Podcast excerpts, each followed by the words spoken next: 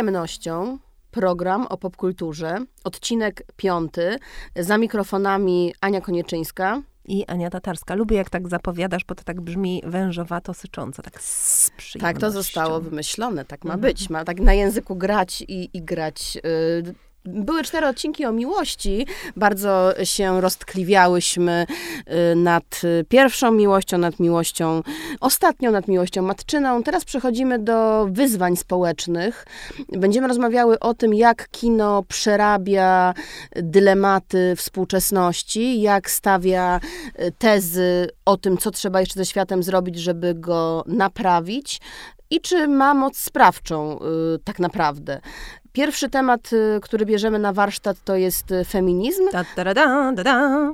Tytuł odcinka Herstorie na ekranie. Tak jest. Ja oczywiście zapomniałam, jaki jest tytuł odcinka i dlatego zapadła y, taktyczna cisza. cisza. Y, możemy tutaj zdradzić, że miałyśmy po prostu milion pomysłów y, na ten tytuł i wszystkie były fantastyczne i bardzo dowcipne, ale potem patrzyłyśmy sobie w oczy i stwierdzałyśmy, że są tak niszowe i że tak naprawdę są sucharami. Więc stanęło na tytule dyplomatycznym. Od dobrego dowcipu do suchara czasami niedaleka droga, o. a chcemy być komunikatywne. Więc tak, historie kobiece w kinie, serialach, w popkulturze. Co zmieniło się po mitu? Czy naprawdę coś się zmieniło? Y, czy kobiety wreszcie mm, doszły do głosu i czy ten głos jest słyszany, czy jest tylko. Hmm, tak, czy jest tylko przyzwalany mar marketingowo, tak, czy jest, jest marketingowo dokładnie. eksponowany. No i opowiemy też troszeczkę, ale to tak nie za dużo, żeby nikogo nie wystraszyć o historii e, feministycznej e, krytyki filmowej i skąd w ogóle te perspektywy e, wzięły się w dyskusji wokół kina. No i opowiemy też tak jak zwykle o swoich własnych wspomnieniach, doświadczeniach i obserwacjach i chyba też o tym, jak się zmieniały z czasem, bo to jest ciekawe czasami wrócić do czegoś, co się oglądało y, za tak zwanego dzieciaka, a potem y, za dorosłego i nagle okazuje się, że jest ogromny rozdźwięk pomiędzy tymi mm, dwoma doświadczeniami, mimo że materiał pozornie ten sam. Czyli o pierwszych przebudzeniach do feminizmu, czy jakkolwiek to sobie nazwiemy, bo też będziemy z Anią rozmawiały o tym, czy lubimy y, tą nazwę, i o późniejszych przebudzeniach, i o tym, co widzimy na ekranie dzisiaj. Mhm. Ale zaczynamy, tak powiedziałabym, nieco czerwono-dywanowo, ponieważ e, ja wkrótce e, wybywam, oczywiście o ile kontrolerzy nie usadzą samolotów, e, do Cannes na festiwal filmowy, na który jeżdżę co roku już od ponad dekady. Brzmi wciąż, dumnie. Ale wciąż jestem względnie młoda, żeby nie było. I, i, ten temat festiwalowy jest tyle interesujący, że y, no, przynajmniej w zachodniej y, branży filmowej, w przemyśle filmowym, te ślady y, po wybuchu i fali mitu są dosyć widoczne. Myślę, że szczególnie w Ameryce, na gruncie brytyjskim, I w innych krajach to różnie, to pewnie, pewnie troszkę mniej, bo też ta specyfika lokalna była inna i problemy były, były inne i inne mm, układy. Natomiast bardzo ciekawie mm, ta taka myślę, że można to nazwać y, feministyczną rewolucją, nawet jeśli ona jest tylko wizerunkowa, rozgrywa się właśnie na tym festiwalowym polu. Od kilku lat y, mm, toczy się pewnego rodzaju debata wewnętrzna między dyrektorami festiwali, czy stosować na przykład parytet. To jest coś, na co się zdecydował e, festiwal Sundance, który od kilku lat no właściwie systemowo dba o reprezentację i podaje zawsze w swoich podsumowaniach i informacjach programowych um, statystyki, ile procent twórców to twórcy na przykład e, nie będący białymi mężczyznami, czy w ogóle nie będący białymi osobami, ile osób e, identyfikuje się jako e, członkowie społeczności LGBTI+. Um, no i y, okazuje się y, na ich przykładzie, że da się robić y, w ten sposób program i nie tracić na jakości, chociaż zdaję sobie sprawę, że są osoby, które by mm, z tym twierdzeniem polemizowały. A jak jest w mm, Kananiu? No właśnie w Kan, e, w kan dominuje taka, powiedziałabym, e, starsza e, mentalnie retoryka, czyli i coś, co ja też słyszę często od moich rozmówczyń, reżyserek nieco starszego pokolenia, że one nie chcą być oceniane przez pryzmat płci, tylko jakości tego, co robią. Co jest oczywiście prawdziwym stwierdzeniem, ale nijak nie rozwiązuje problemu systemowej dyskryminacji i tego, że w ogóle kobiet do na przykład uczelni filmowych i do wszystkich zawodów poza zawodem aktorskim po prostu jest dopuszczanych o wiele mniej. I dlatego ja zawsze mówię, że te zmiany systemowe są, są, są po potrzebne i że jeśli rewolucja musi być przez chwilę łopatologiczna i zbyt radykalna, a parytet jakby jako ogólna narzucona zasada rzeczywiście wydaje się nieco niesprawiedliwy, no bo co, jeśli filmów reżyserów będzie lepiej? No ale trudno. Niech poboli chwilę, skoro nas bolało, bolało długo. długo. Y, a czy czujesz, że faworyzowane są w związku z tym młode twórczynie? No, wiesz, wydaje mi się, że tak.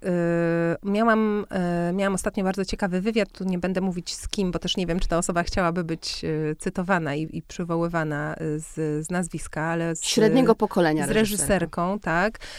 I, I zgodziłyśmy się w tym, że rzeczywiście nie chcę odejmować zasług na przykład zwyciężczyniom ostatniego festiwalu w Wenecji, czy ostatniego festiwalu w Cannes, ale wydaje mi się, że pewna mm, presja, y, być może nieuświadomiona, mm, być może nieintencjonalna, jest. I rzeczywiście bardzo chętnie nagradza się, czy też w ogóle dostrzega się, przesuwa się gdzieś tam na, na, na przód tego, tego peletonu um, młode reżyserki, Y, czyli nie tylko kobiety, ale też y, przedstawicielki młodszego pokolenia, które mm, w domniemaniu nie są jakoś tam w ten poprzedni e, wadliwy system e, uwikłane i nie zostały mm, przez niego e, w żaden sposób skorumpowane. No i tak jak mówię, z jednej strony to oczywiście otwiera mm, pole nowej wrażliwości, nowym perspektywom. I jest to, myślę, bardzo ciekawe i też rzeczywiście po latach jakiegoś takiego monopolu, y, nawet nie tyle męskiego, co po prostu jakiegoś takiego establishmentowego, układowego monopolu jest, jest interesujące. No a z drugiej strony mm, powraca pytanie, czy nie jest to reakcja w jakiś sposób paniczna, a może nawet uwłaczająca, mhm. y, bo znowu zacytuję tutaj naprawdę kilka, kilka bardzo uznanych kobiet, z którymi rozmawiałam z Polski, z Ameryki um, reżyserek, że jakby to nie jest fajnie, jak dostajesz nagrodę i myślisz sobie, że dostałaś ją, bo oni wiedzą, że teraz trzeba nagrodzić kobiety. Nie wiem, czy ten dylemat jest w ogóle rozwiązywalny. A czy masz poczucie, że jest pewien przymus, żeby kobiety opowiadały o kobietach? Że to też nie jest tak, że mogą robić uniwersalne, w cudzysłowie, kino, tylko że to ma być herstoria, że one muszą przez siebie filtrować rzeczywistość i jeszcze opowiedzieć o kobietach? Y, odpowiem bokiem, bo widzę brak przyzwolenia na to teraz, żeby mężczyźni opowiedzieli o, opowiadali o kobietach. I z jednej strony rozumiem tę reakcję, bo przez wiele lat mężczyźni wyłącznie właściwie, czy też w ogromnej przytłaczającej większości opowiadali o kobietach i były to ich przemyślenia często mm, bardziej ze sfery fantazji, nie mające wiele wspólnego z rzeczywistością. Mm, ale to jest jedna sprawa. Z drugiej strony tak, rzeczywiście mm, kobiety mam wrażenie, ciąży teraz na nich taka jakaś presja, że teraz jest ten moment, że my powiemy o tych prawdziwych doświadczeniach, które do tej pory były tabu i że go, go. A co jeśli ktoś nie chce i chce mówić o czymś całkiem innym? A trzecia strona to jest w ogóle pewnego rodzaju um, uwikłanie sztuki filmowej i też aktorskiej e, w jakieś takie społeczne konteksty i konflikty, co bardzo często mam wrażenie widzimy w dyskusjach o tym, czy osoba heteroseksualna może zagrać na przykład y, osobę LGBT+. Osobę LGBT+. Coraz bo... bardziej od tego odchodzimy. No Eddie Redmayne, który powiedział, że dzisiaj nie zagrałby już w mm, Dziewczynie z portretu. Dziewczynie z portretu. No i właśnie, mhm. wiesz co, i też jakby mówię tylko za siebie, to są moje odczucia i tak jak zawsze za nią dyskutujemy poza anteną, jakby wiem, że mam serce po właściwej stronie i, i, i wiem, że mówię to z dobrego miejsca, ale ja nie miałam nic przeciwko temu, czy on to zagrał, czy nie i jeśli byłoby to w świecie, w którym każdy aktor nie będący białym heteroseksualnym mężczyzną miałby równy dostęp, dostęp do, do tego castingu i po prostu wygrałby najlepszy. I to jest to, co mi mówił też Pedro Almodovar podczas y, wywiadu, jaki z nim e, miałam przyjemność niedawno, y, niedawno prowadzić, że dla niego to jest clue, że on chce mieć pewność, że na ten casting trafią wszyscy. Wszyscy, mm. tak, że wszyscy mają równy dostęp, ale jeśli potem wygra najlepszy, który jest w stanie wcielić się w tę rolę i to jeszcze oczywiście się rozciąga na inne tematy. Czy, A będzie czy chudy może zagrać, na przykład, czy chudy mhm. może zagrać grubego, tak? Czy jeśli włożymy w kogoś w charakteryzację i facut, to jest to dyskryminacja i wyśmiewanie y, osób grubych, tak? No jakby jest bardzo wiele kierunków, wektorów tej, tej dyskusji. Myśl, mi się wydaje, że ona jest złożona, ale że tutaj podstawą jest ta systemowa zmiana, czyli ona się zaczyna na egzaminach wstępnych na uczelnię, na rozmowach o pracę w firmach dystrybucyjnych y, i w studiach filmowych, na castingach i że jeśli dostęp jest równy i szanse są równe i rzeczywiście wygrywa najlepszy, co jest oczywiście idealistyczną koncepcją, ale tak powinno być, to potem ja nie mam problemu z tym, co się dzieje dalej. Ja się z tobą zgadzam i ta rozmowa też jest trochę o tym, w jaki sposób traktujemy równouprawnienie i co ono dla nas właściwie oznacza. Um, czytałam ostatnio um, świetną książkę Liz Plank, y, Samiec alfa musi odejść, o tym, że świat przyszłości, świat równouprawniony, świat inkluzywny i też świat bezpieczny i ekologiczny jest możliwy tylko w momencie, kiedy obok feminizmu będzie rozwijała się hmm, idea doceniania mężczyzn, dowartościowywania mężczyzn, ale nie mężczyzn y, tych, których właśnie nazywaliśmy kiedyś samcem alfa, czy tym, y, których y, posądzamy o toksyczną męskość, o, o czym rozmawiałyśmy w poprzednim odcinku, tylko takich mężczyzn, którzy są już wychowywani w empatycznym, rozumiejącym, czułym paradygmacie. Takich mężczyzn, którzy będą mogli tworzyć po pierwsze z kobietami pełnoprawne, równościowe, i empatyczne związki, a po drugie będą mogli funkcjonować w przestrzeni społecznej już jako ci samoświadomi, y, mający kontakt ze swoimi emocjami, nieagresywni mężczyźni. Czyli póki nie wychowamy tego pierwszego tak naprawdę pokolenia samoświadomych mężczyzn, którzy wreszcie nie będą musieli blokować swoich emocji, bo takim powiedziano, jak mieli 4 lata, dopiero wtedy rozpoczniemy taką naprawdę drogę emancypacji dla wszystkich, że póki co ta emancypacja dotyczy wszystkich oprócz y, białych cis mężczyzn, a jeżeli ich włączymy, to osiągniemy tą harmonię harmonię czy też homeostazę i, uwaga, recyklingują głównie kobiety, bo mężczyźni uważają, że to bzdura i dopiero kiedy mężczyźni również będą y, śmieci wyrzucali do odpowiednich pudełek, no to nasza planeta jest w stanie przetrwać. No to właśnie to jest temat, do którego mam wrażenie wracamy bardzo często w różnych odsłonach, bo ja na przykład, y, zresztą tak jak ty, mamy synów i dbamy o to, żeby ich wychować na tych mężczyzn nowej ery. Mój syn wie, które śmieci się gdzie, gdzie wrzuca i dla niego już to jest naturalne, ale rzeczywiście zarówno w świecie, jak i przede wszystkim w kinie i też przed kamerą i za kamerą przez długie lata.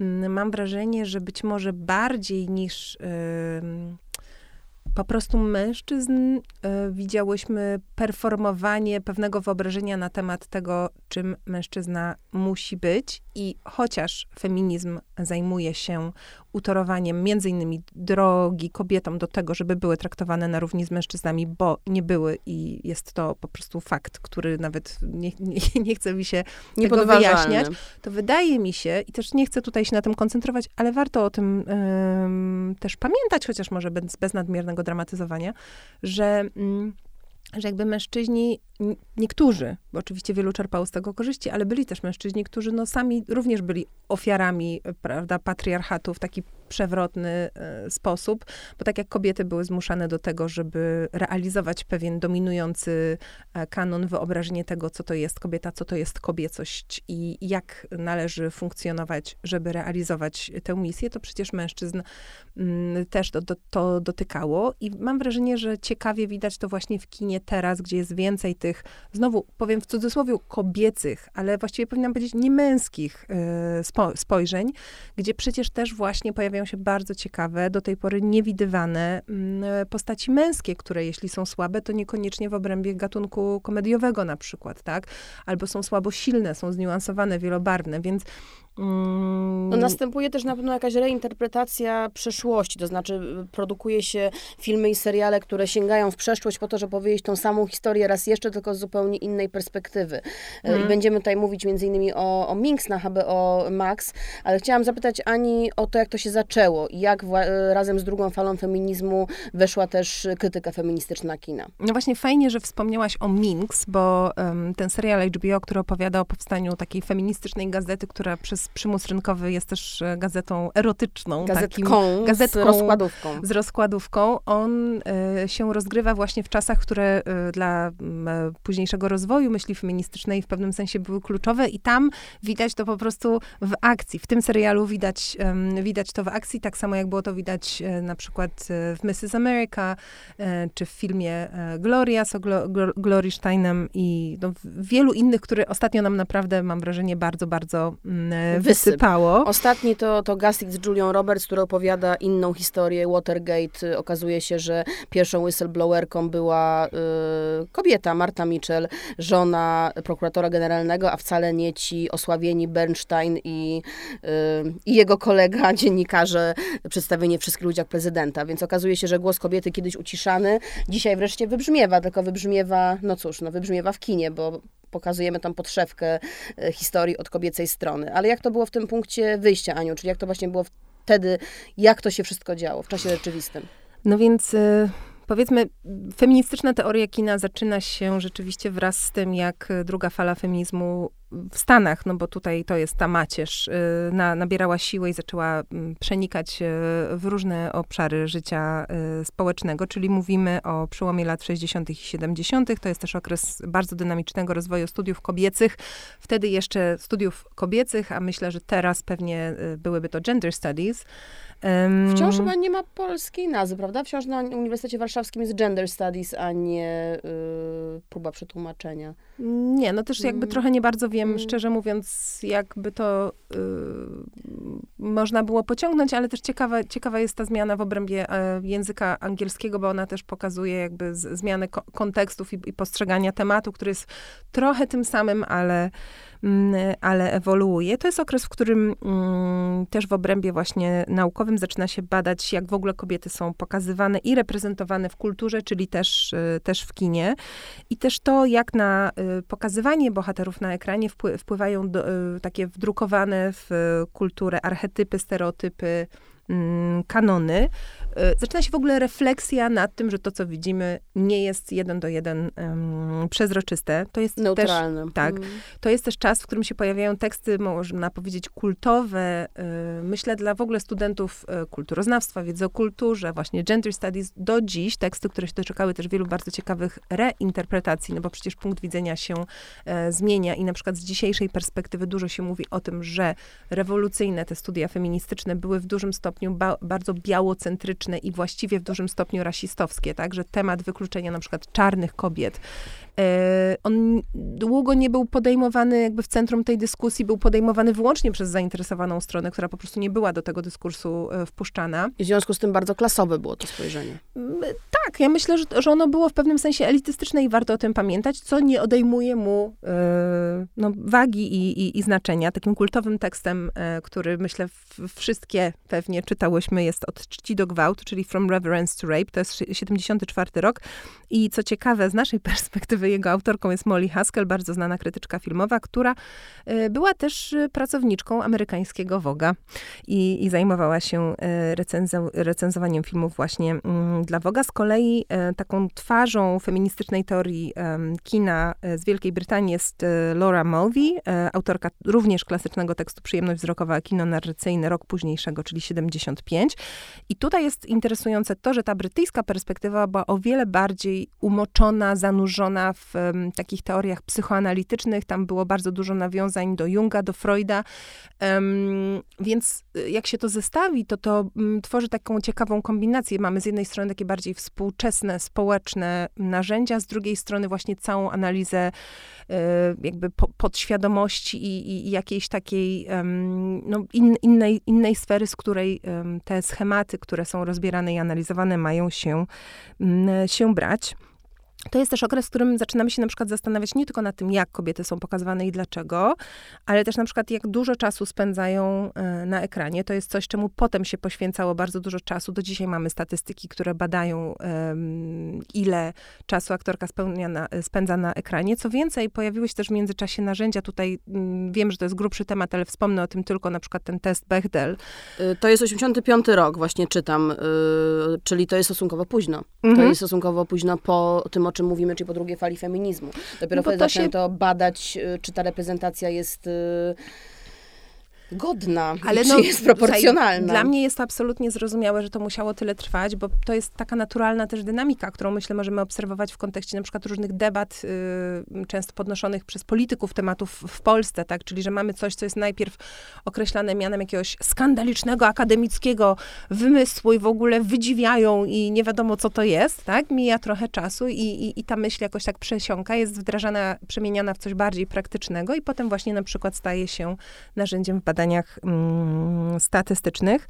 E, wspominałyśmy też, a jeszcze może powiem parę słów jednak o teście Bechdel, bo, bo mówię, szerszy temat, ale powiedzmy tylko, jeśli ktoś nie słyszał. Się z tym nie zetknął. Tak, to jest taki wskaźnik, który e, odnosi się do aktywnej, aktywnej, ważne słowo, obecności kobiet w treściach kultury. W naszym przypadku mówimy tutaj o obecności na ekranie. Czyli kobieta jako podmiot, a nie przedmiot. Dokładnie i ma być właśnie założenie, że mamy przynajmniej dwie kobiety, które ze sobą rozmawiają. nie o mężczyznach. Nie o mężczyznach. I y, zrobiłam sobie tutaj notatkę, bo to jest też interesujące, bo to nie jest kategoria, która jest ostateczna, bo na przykład euforia, według badaczy, serial Euforia nie zdaje tego testu. I jak się nad tym zastanowisz, to rzeczywiście... Y, no bo rozmawiają głównie o kolegach. Tak, albo z kolegami, tak, więc... więc Ale czasy licealne chyba jednak są takim miejscem no, i czasem, kiedy pierwsze miłości y, zawracają w głowie na tyle, że inne tematy schodzą Tak, no więc warto, warto pamiętać o tym, że, że jakby narzędzia akademickie sobie, ale one istnieją w pewnej takiej przezroczystej bańce jakiegoś intelektualnego niebytu i czasami jak się je zderzy z rzeczywistością, to warto jest mieć pewien margines na, mm, na tolerancję. I ten temat rasy, ale też właśnie nieheteronormatywnej y, orientacji e, w ogóle jest rozwijany w, w latach 80. I, i pojawia się ta kwestia tego klasizmu tutaj w tej perspektywie, o czym mm, o czym e, mówiłyśmy. I jeszcze właściwie tylko jednej rzeczy powiem. Jest taka kategoria, która mam wrażenie do dziś jest bardzo obecna i właściwie weszła do takiego slangu zarówno krytyków filmowych, jak i badaczy kultury. I to jest y, feminine gaze, czyli można powiedzieć, ktoś by powiedział kobiece spojrzenie, znowu kobiece w cudzysłowie, ta kategoria dzisiaj stała się o wiele szersza, ale to jest kategoria w 1985 roku wprowadzona przez Brachę L. Ettinger e, w opozycji do spojrzenia falicznego, czyli tego phallic gaze. No, w dużym skrócie chodzi o to, żeby zrobić to, o czym już mówiłyśmy, czyli y, spojrzeć na coś z perspektywy, która nie bierze pewnych rzeczy y, za, za oczywiste, bo zna ich y, podszycie, zna niuanse.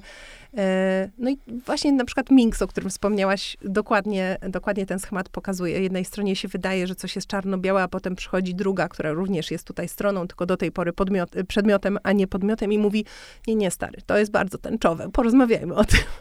No Minks ma to do siebie, że tak jak w euforii dużo się dzieje poniżej pasa, dzieje się w dobrej sprawie, w słusznej sprawie, dzieje się po to, żeby kobiety się wyemancypowały przez swoją seksualność, a jednocześnie, żeby mężczyźni na chwilę zakosztowali y, bycia obiektem y, zainteresowania, obiektem westchnień, a nie tym obiektem y, patrzącym. Ale też rozmawiałyśmy z Anią za kulisami tutaj o pieniądzach, że w kinie tam, gdzie są pieniądze, tam, gdzie są box office'y, tam, gdzie są osiągnięcia, osiągnięcia, no to się kręci. To znaczy, jeżeli kobieta na swoich filmach zarabia, czy to jest aktorka, czy reżyserka, dostaje nowe, intratne zlecenia. Y, coraz więcej kobiet y, po obu stronach ekranu podnosi temat y, pay gap, który oczywiście funkcjonuje w każdym innym świecie, nie tylko w branży filmowej, ale tam jest naprawdę dojmujący, ponieważ kobiety, które zajmują sobą większość czasu ekranowego, wciąż nie są nagradzane za swoją pracę tak samo jak mężczyźni. Tych głosów jest coraz więcej, ale czy naprawdę zmiany nastąpiły? Nastąpiły y, tak bardzo realnie? Wiesz co, wydaje mi się, że żeby odpowiedzieć na to pytanie, musimy się przyjrzeć temu odcinkowi kina, który jest przynajmniej w założeniu najbardziej pieniądzotwórczy, czyli takiemu popularnemu kinu akcji. Tak Kino zwanym, superbohaterskie. Tak zwanym blockbusterom, y, które po prostu generują y, miliardowe przychody na, na, na całym świecie. Bo Choćby Wonder Woman, tak? Kobiety po dwóch stronach ekranu. Wonder Woman, ale tutaj takim emblematycznym przykładem chyba są jednak Igrzyska Śmierci, czyli właściwie kolejne podejście do, do takiej literatury dla młodych ludzi, ale właśnie tutaj dla, dla odmiany mamy w centrum bohaterkę. Bohaterkę, która pod wieloma względami jest przełomowa, chociaż śmiesznie się o tym mówi, bo myślisz sobie, co to za żałosne życie, w którym to jest przełomowa bohaterka. No ale że właśnie jest, jest, jest samodzielna, jest odważna, jest, jest liderką, jest nieustraszona, tak, radzi sobie z, z trudnościami, podejmuje swoje decyzje. I taka też jest aktorka, którą ją gra, Jennifer tak. Lawrence, jedna z tych, które głośno mówią o, o nierówności płac. Dziś bohaterka tej, tej dyskusji, to, to prawda, ale dzięki temu, że ten film sobie tak świetnie finansowo poradził, to co prawda tutaj mówimy o WD, to jest chyba 8 lat, 8 lat temu dopiero, czy, czy 9, ale dzięki temu, że ten film się tak doskonale sprzedał, a mm, Katniss Everdeen, grana przez Lorenz, została oficjalnie najlepiej zarabiającą wówczas bohaterką kina akcji w historii, to ona została też taką ikoną, można powiedzieć, pop feminizmu. Pop feminizmu, czyli czegoś, czym te starej daty feministki, co zresztą Wręcz często... gardzą. Tak, tak, no bo wiadomo, pauperyzacja idei, no ale mm, pop, y, zresztą my się przecież zajmujemy też pop kulturą, to też jest przestrzeń y, realna, y, funkcjonująca i też no jakby ukorzeniona w różnych takich życiowych, w życiowych kontekstach. Mm, I, I na przykład właśnie przy okazji Katniss Everdeen były bardzo ciekawe dyskusje na temat, na temat reprezentacji właśnie w tym finansowym mm, kontekście. Co ciekawe, badania, jest kilka takich instytucji, które, które się tym zajmują. Te badania są bardzo interesujące. Na przykład badania pokazały, że w zależności od tego, czy za kamerą stoi kobieta, czy mężczyzna, to te szanse dla kobiecych bohaterek na reprezentację i właśnie obecność ekranową też mierzoną w minutach po prostu są różne, tak? Że i, i, i, niesamowite, znowu moczymy się w jakichś stereotypach, chciałabym, żeby było inaczej, tak? Ale jest jak jest. Nie, nie, nie będę wnikać, z czego, z czego to, to się wywodzi. Być może z pewnych przekonań na temat oczekiwań, które są w naszym y, kierunku y, jakby wyprowadzane. Y, kto wie. Ale na przykład w 2016 roku blisko 30% spośród 100 najlepiej zarabiających filmów miało y, pierwszoplanowe bohaterki kobiece. W ogóle, tu mówimy, a w filmach akcji dziesięciokrotnie mniej. To jest ogromna dysproporcja, prawda? Yy, a też chodzi o to, że tutaj jest um, pewien proces ewolucji. Mam wrażenie, że Niektórym się wydaje, że wystarczy po prostu przerobić scenariusz, zmienić płeć i że to załatwi sprawę, a znowu wracamy do tego, co mówiliśmy na początku. Nie o to chodzi, tak, żeby to była e, Kasia zamiast Tomka, tylko żeby Kasia była zniuansowaną e, postacią, która nie jest przełożeniem jakiegoś męskiego, e, w cudzysłowie znowu, wyobrażenia i, i jakby przełożonym mm, na papier.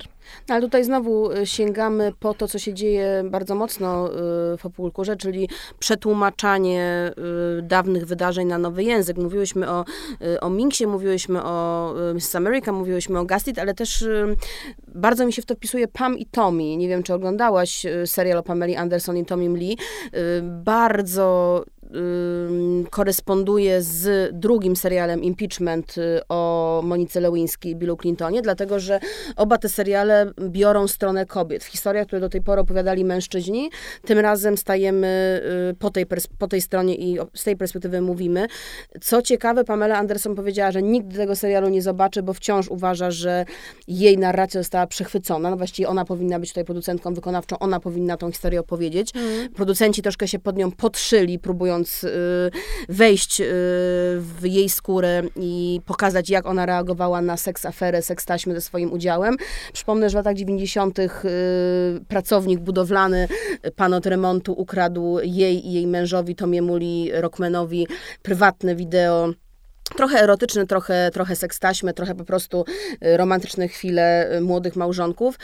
Pamela oczywiście została, mm, no cóż, po pierwsze została obiektem seksualnym na jeszcze większą skalę niż wcześniej, a po drugie o mężu mówiono, że super, świetnie sobie radzi, zdobył piękną laskę, no a ona oczywiście była lekko zmieszana z błotem. Dzisiaj... No, ale to, to jest taki bardzo, bardzo tak. klasyczny schemat i też myślę, że warto, żebyśmy byli na to na to wrażliwi.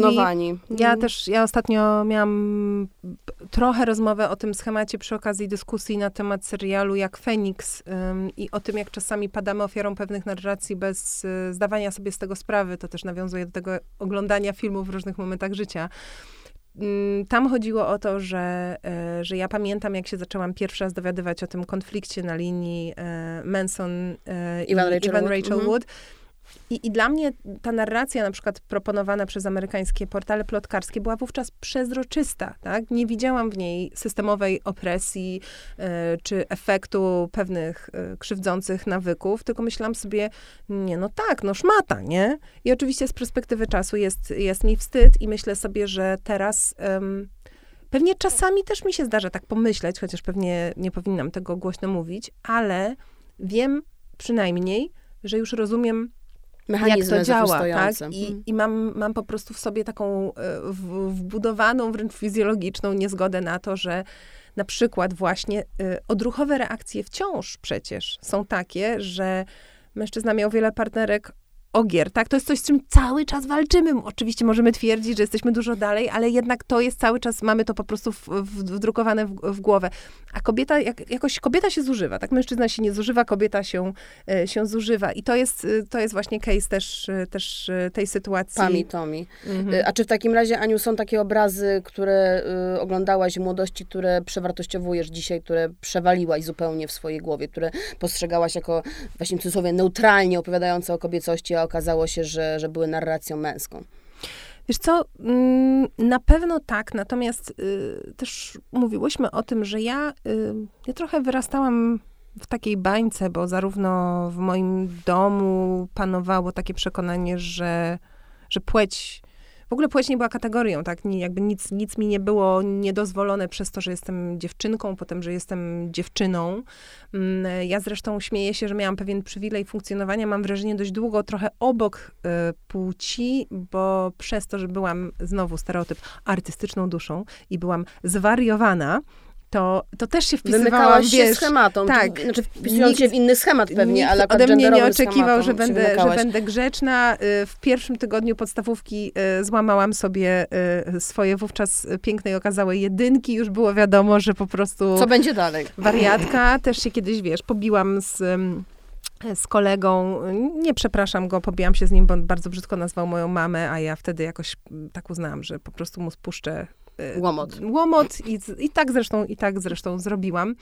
Y, Więc u mnie gdzieś nie było takich momentów, że ja tak sobie oglądałam i myśl- i myślałam sobie, o wow, ale inspirująca kobieta, też bym tak chciała. To się wydarzyło dużo, dużo później, już raczej na etapie takiego poszukiwania drogi, na przykład zawodowej, mm, gdzie mogłam zobaczyć właśnie jakieś, nie wiem, świetne autorki, odkrywczynie, naukowczynie i, i, i myślałam sobie, że to jest niewiarygodne, że ktoś w ogóle tak, tak potrafi, ale pamiętam, że miałam e, momenty, w których docierało do mnie, że płeć zmienia twój sposób funkcjonowania w świecie i, i że dla mnie to było szokujące, tak, że jakby nie sądziłam, że tak powinno być.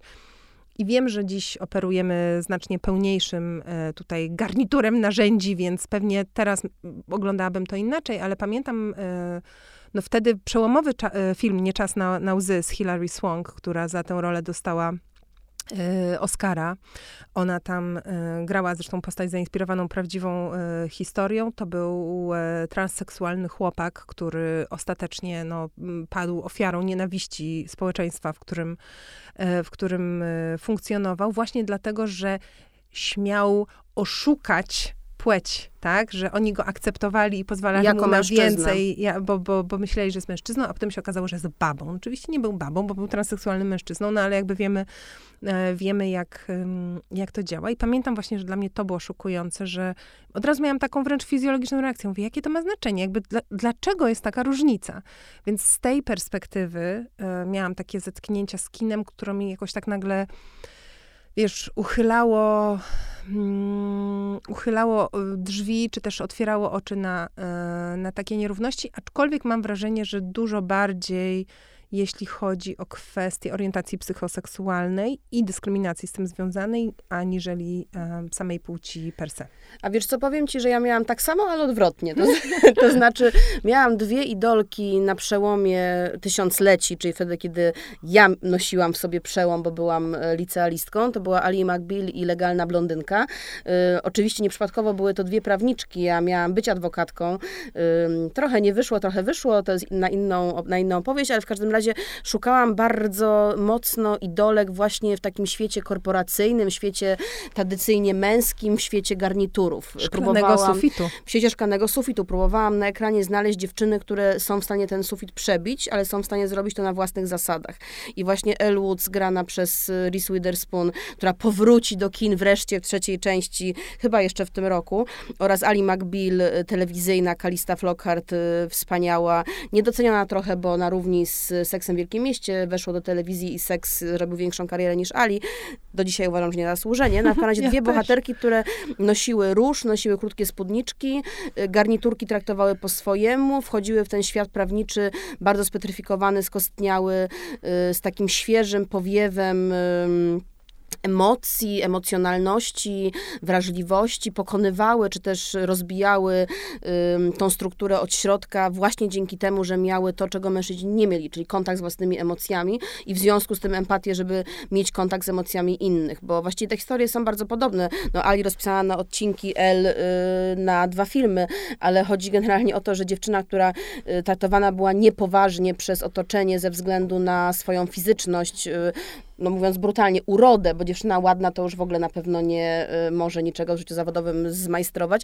Ładne dziewczyny w różowych kostiumikach okazywały się po prostu śmiercionośnymi adwokatkami, zdolnymi obronić nawet y, najtrudniejsze sprawy, właśnie dlatego, że nikt się trochę tego nie spodziewał, a po drugie dlatego, że potrafiły tak na to spojrzeć y, jak nikt inny. I to były takie moje dwie idolki, które właściwie do dzisiaj mi towarzyszą, bo do dzisiaj uważam, że kobiety, które gdzieś wyrywają kawałek tego patriarchatu na swoich zasadach y, są godne podziwu.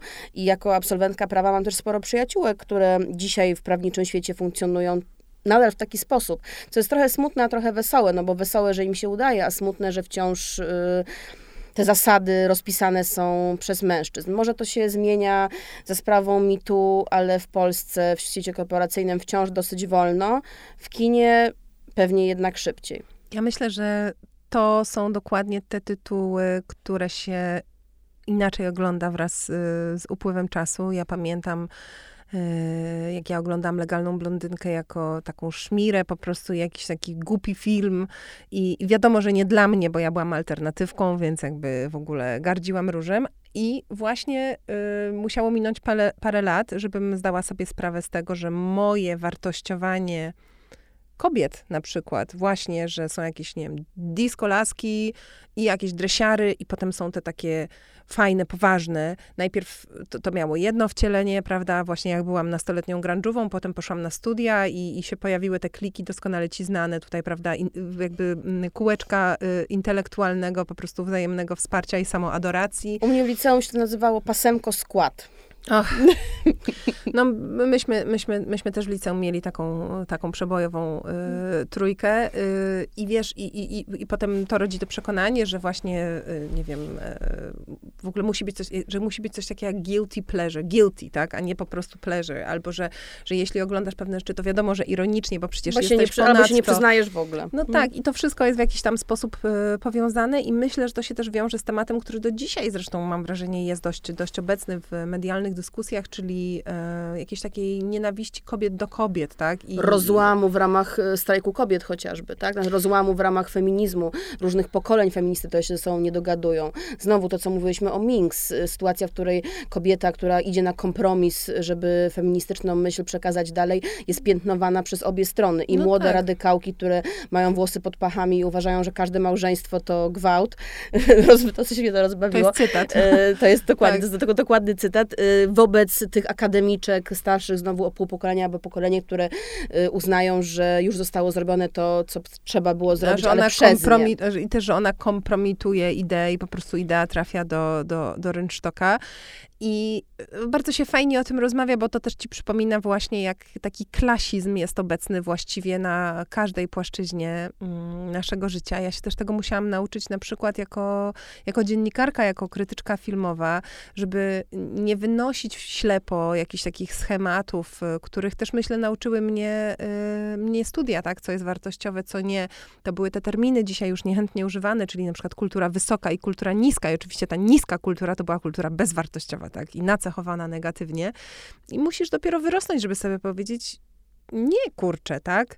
Y, I to się objawia na wielu polach, chociażby mm, na polu na przykład samoedukacji dotyczącej seksworku i odejścia od nacechowujących negatywnie y, terminów, które natychmiast ustawiają hierarchię, że kobieta jest jakby podległa, zniewolona i wykonuje jakąś, jakąś pracę, która jej uwłacza, tak? A mężczyzna, mimo że to przecież on jest tu klientem, to przychodzi y, jak pan.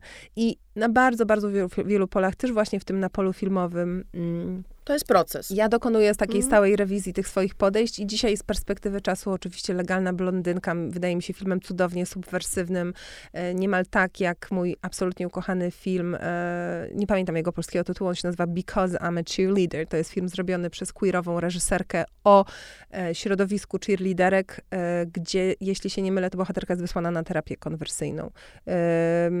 No bo oczywiście przecież nie, mo nie mogą być, nie może być queerowa cheerleaderka, bo cheerleaderka w domyśle jest y, obiektem po prostu pożądania mężczyzny, jest właśnie przedmiotem, a nie podmiotem i ma konkretną funkcję do spełnienia. Jest to podniecanie, podniecanie konkretnego wzroku, tego phallic gaze, więc jeśli tutaj następuje przekroczenie, to natychmiast y, należy to y, prostować. Myślę, że się uczymy, Aniu, i to jest chyba fajne, że się uczymy tego, że pojęcie feminizmu jest coraz bardziej pojemne. Y, też bardzo żywa była dyskusja wokół J.K. Rowling, która natychmiast y, spadła z piedestału po tym, jak się okazało, że jest y, transfobką i terwką. I wydaje mi się, że to ta inkluzywność pojęcia feminizmu i to, że chociaż się kłócimy, no to jednak walczymy o to siostrzeństwo i o tą solidarność i że właśnie same wciąż weryfikujemy swoje dawne przeświadczenia, jest jakoś żywe, jakoś jesteśmy sobie same to winne i innym kobietom, żeby, żeby się nie zamykać w tym, co myślałyśmy o feminizmie kilka lat temu. Ale też myślę, że tutaj taką kategorią dla mnie osobiście przynajmniej ważną jest pewna czułość i na przykład y, myślę sobie, że może kiedyś na początku swojej feministycznej edukacji, a na pewno na początku swojej filmowej feministycznej edukacji, czyli na studiach filmoznawczych, mogłam mieć pretensje do bohaterek y, które są uważane za feministyczne ikony i byłam wtedy jak, jak te e, akademiczki po prostu e, starej daty. Myślałam sobie, co? Telma i Louise jako film feministyczny? Przecież w ogóle, co za bzdura, nie? A dzisiaj patrzę na te bohaterki e, z czułością i rzeczywiście wydaje mi się, że, że są pionierkami, tylko chyba po prostu jestem starsza i, i bardziej wiem, gdzie jest życie, tak? Właśnie życie, a nie, a nie idee. I myślę, że to też, to też jest taki proces, na który bardzo warto być otwartym, a jednocześnie nigdy nie przestawać się, się edukować i chociaż um, właśnie klasyczne na przykład teksty drugiej fali feminizmu, też te odnoszące się, e, się do kina, no myślę, że w, z pewnej perspektywy się przedatowały. To też na szczęście się przedatowały też dlatego, że świat się troszkę zmienił, ale, ale no jakby pewne ich założenia wydają się z dzisiejszej perspektywy nieco może naiwne, albo wręcz w drugą stronę nieco, nieco, nieco radykalne i przez to wręcz y, śmieszne czy, czy kuriozalne.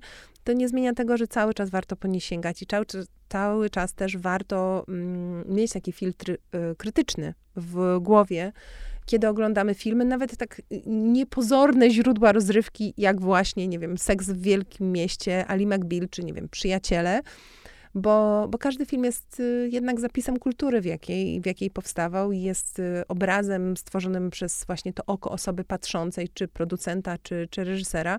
No i to są bardzo ciekawe świadectwa tego, jak ten świat się zmienia. Mam nadzieję, że zmienia się na lepsze, chociaż jakoś tak trudno mi się to Czasami mówi. powoli. Dziękujemy. To było z przyjemnością Ania i Ania. Y, słyszymy się za dwa tygodnie znowu z kolejnym wyzwaniem społecznym, z którym się będziemy mierzyć. Tak, mam nadzieję, że jak zwykle z, y, z empatią i, i otwartą głową, przynajmniej tak, tak chciałabym myśleć o nas. Do usłyszenia. Do usłyszenia.